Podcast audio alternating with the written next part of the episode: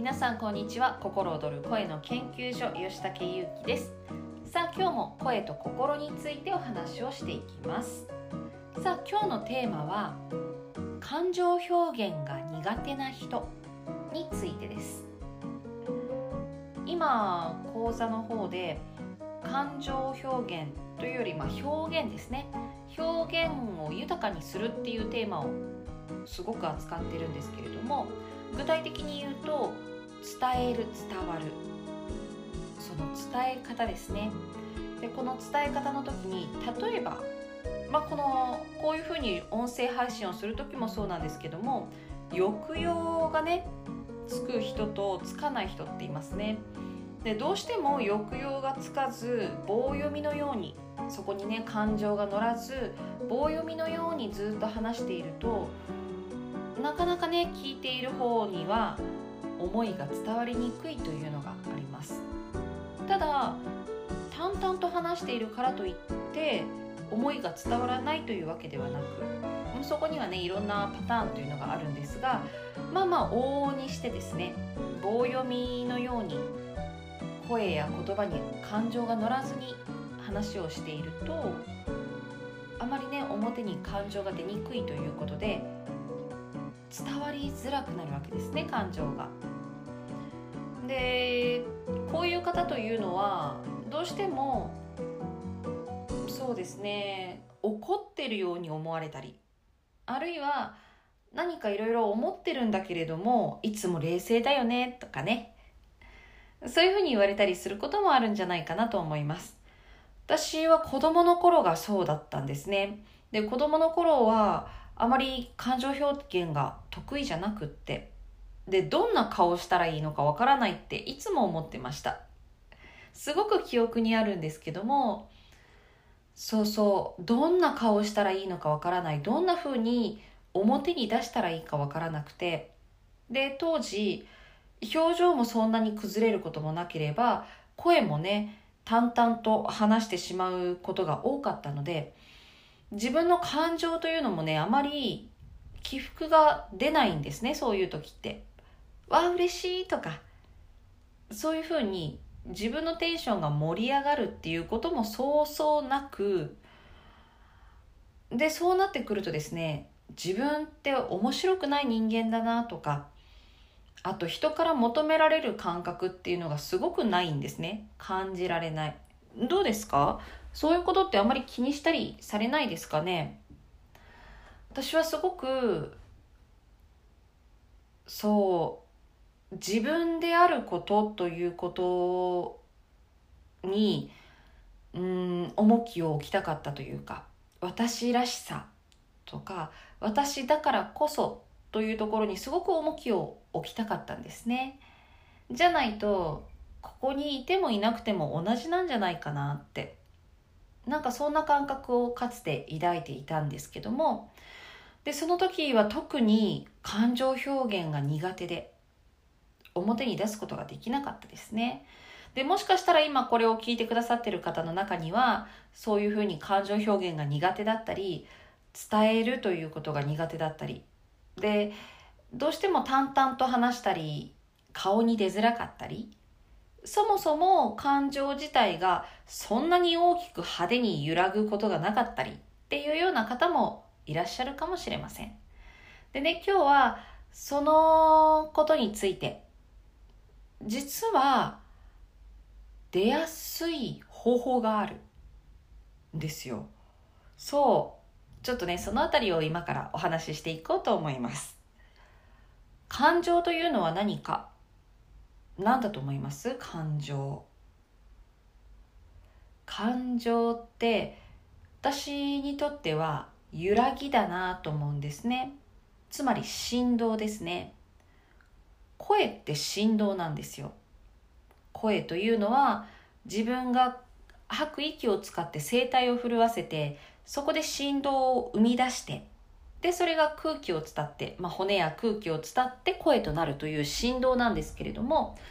そういう意味で言うと感動というのは心の震え体の震えであり感情というのも同じですね。震えである揺らぎである。ということはですよ、この振動しやすい、震えやすいというのには、実はいくつか条件があって、で、その中の条件ですごく大事なものが、力が抜けていることなんですね。ちょっと想像してみてください。鉄板。鉄板って振動しやすいでしょうか？つまんでふるふると動かしてみてもなかなか揺れないですよね。でも例えば紙だったとしたら紙一枚の紙を指で挟んでひらひらひらっとすると揺らぎますね。こういうふうに、まあ、力が抜けている硬さがない状態でしかも指でつまむような軸があると振動しやすいわけですね。これって人間の体も同じで体の筋肉やあちこちのところから力が抜けているとどうでしょう？つまり脱力していると。筋肉の力が抜けて無駄な力が入っていない脱力をしている状態だとすごく振動しやすい状態になるんですね。試してみるとぐっと体に力を入れて体をゆすってみるのとふにゃーんとした状態でゆすってみるのとでは全然震え方が違いますね。体の揺らし方が揺らぎがね違うわけですね。そしてさらに軸として腰の部分、まあ、特に丹田ですね。腰の部分骨盤骨盤の部分に軸があるとすごく揺らぎが起こりやすい。でこれがね心地よい声を出す第一条件になるんですね。体が緩んでいること。そして軸があること。ここがまずできていると心地よい声を出しやすくなるわけなんですが感情表現というのも同じです。同じように顔の筋肉や体の筋肉が力が抜けていること。この力が抜けているという状態だとそもそも感情を感じやすい。そしてそれが表に出しやすい出やすいという傾向にあります。顔がぐっとこわばっているとなかなか表情を豊かに伝えることというのはできないですね。で、同じように体の状態というのもぐっと力が入っていると振動しにくいので、そうなると感情豊かにとか、あと感動するということに対して、すごくね、感覚が薄くなるんですね。なので、もしかしたらこの中にいろいろ感情を感じるということ自体が鈍くなっている。まあ具体的に言うと、楽しいっていう感覚をすごく楽しいってなかなか思えなかったり、楽しいことがね、あんまりない、心が動くことがあんまりないというふうに感じてる方もいらっしゃるかと思うんですが、そういう方というのは、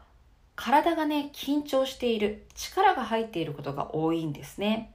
なので、感情表現を豊かにしたいとか、あるいは感情豊かに生きたい、楽しく生きたい、幸せに生きたい、こういうふうに思われる方は、まず体の力を抜くこと。これがね、第一条件になるんですね。そして、この感情表現というところで言うと、実は私たちの中にパイプ、回路ですね。回路がいくつかあって、まず、まあ、体が緩んでいる状態で、感じるというパイプ、感じるという回路がよく使われているかどうか。使ってないと、その回路がね、途中で、あの、ねじ曲がっていたり、通ってなかったりするんですね。なので、この感じる回路というのをしっかり使ってあげること。で、次に感じたものというのを今度は素直に言葉や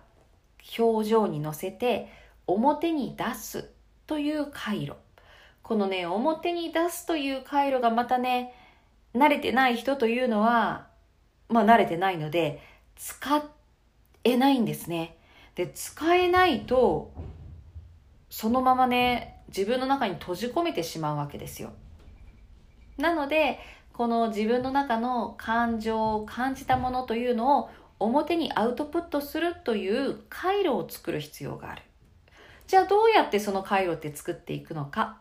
っていうと、具体的に言えば、まず感じるというのも練習です。例えば、何かを食べて、あ、美味しいなって、しみじみと意識的に感じてみること。そしてそれを素直に言葉に乗せて、あ、これ美味しいなと口に出してみること。もうこんな当たり前のことっていうふうに思われるかもしれないんですけれども、ここをね、丁寧に意識的にやっていくと、格段に表現力というのは上がっていきます。もちろんね、顔に出ない、言葉に出ない、それが悪いことではないんですよね。全然悪いことではないです。なので、それで悩んでなかったり、気になってなかったらもう気にしなくていいと思うんですね。もう本当に何の問題もない。ただ、誰かとコミュニケーションを交わすとき、思いを交わすときに、もう少し伝えられる自分になれれば、よりコミュニケーションが取れるようになる。こういうことがね、あると思うので、そのね、円滑なコミュニケーションや心を交わすために、感情っていうのは豊かに感じられる方がいいし、伝えられる方がいいんじゃないかなと思うので、もしも自分が表現が苦手だなと思う方は、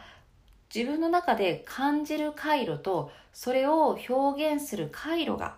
あまりないんだなというふうに思ってもらえたらなと思います。で、そのためには、まず脱力ですね。体の力を抜くこと。セルフマッサージをしたり、ストレッチをしたり、ゆっくりお風呂に入ったり、整体に行ったり、あと心地よい環境、心地よい状況をね、堪能していくこと。こういうことをされてみてはいかがでしょうか。というわけで、今日は感情表現についてお話をしました。ではまた。